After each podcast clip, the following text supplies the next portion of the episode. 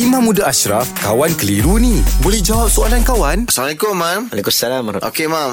Muhammad Fauzan bin Mahmud ada persoalan tentang perkahwinan yang apa orang yang nak masuk Islam. Dia nak tanya, kalau orang yang bukan beragama Islam, kebetulan dia nak ingin meluk agama Islam, pada waktu yang sama dia dah ada anak, dan adakah perkahwinan mereka ni sah ataupun dia perlu berkahwin berlandaskan Islam atau perlukah nama anaknya dibinkan Abdullah? Maknanya satu keluarga masuk Islam ni. Okey, ini dalam bab adakah automatik dia menjadi seorang itu Muslim setelah sampai peringkat umur-umur tertentu. Okey, dalam banyak sejarah Nabi Sallallahu Alaihi Wasallam, sahabat-sahabat Nabi ada yang masuk Islam satu family, ada yang masuk Islam suami dan isteri masuk Islam, dan anak-anak mereka tak diminta untuk mengulangi semula syahadah.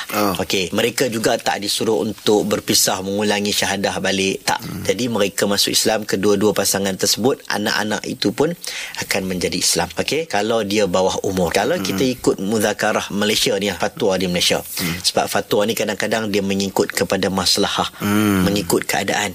Jadi dia meletakkan keputusan anak-anak yang bawah umur, kalau salah seorang mak ayah dia masuk Islam. Salah seorang mak ayah masuk Islam, anak yang bawah umur, anak tu automatik dah menjadi Islam. Ini peraturan di Malaysia. Ini peraturan di Malaysia lah. Jadi kita ikutlah fatwa yang telah ditetapkan. Soal suami isteri tu tak ada masalah. Dia perlu nikah balik mencari Islam ke atau macam mana? Kalau dua-dua orang masuk Islam tak perlu nikah balik. Tak perlu nikah balik. Oh.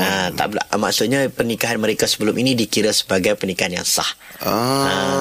Kadang-kadang orang ingat pernikahan mereka tak sah kot, kami bukan Islam. Tak, pernikahan mereka sah, anak mereka sah.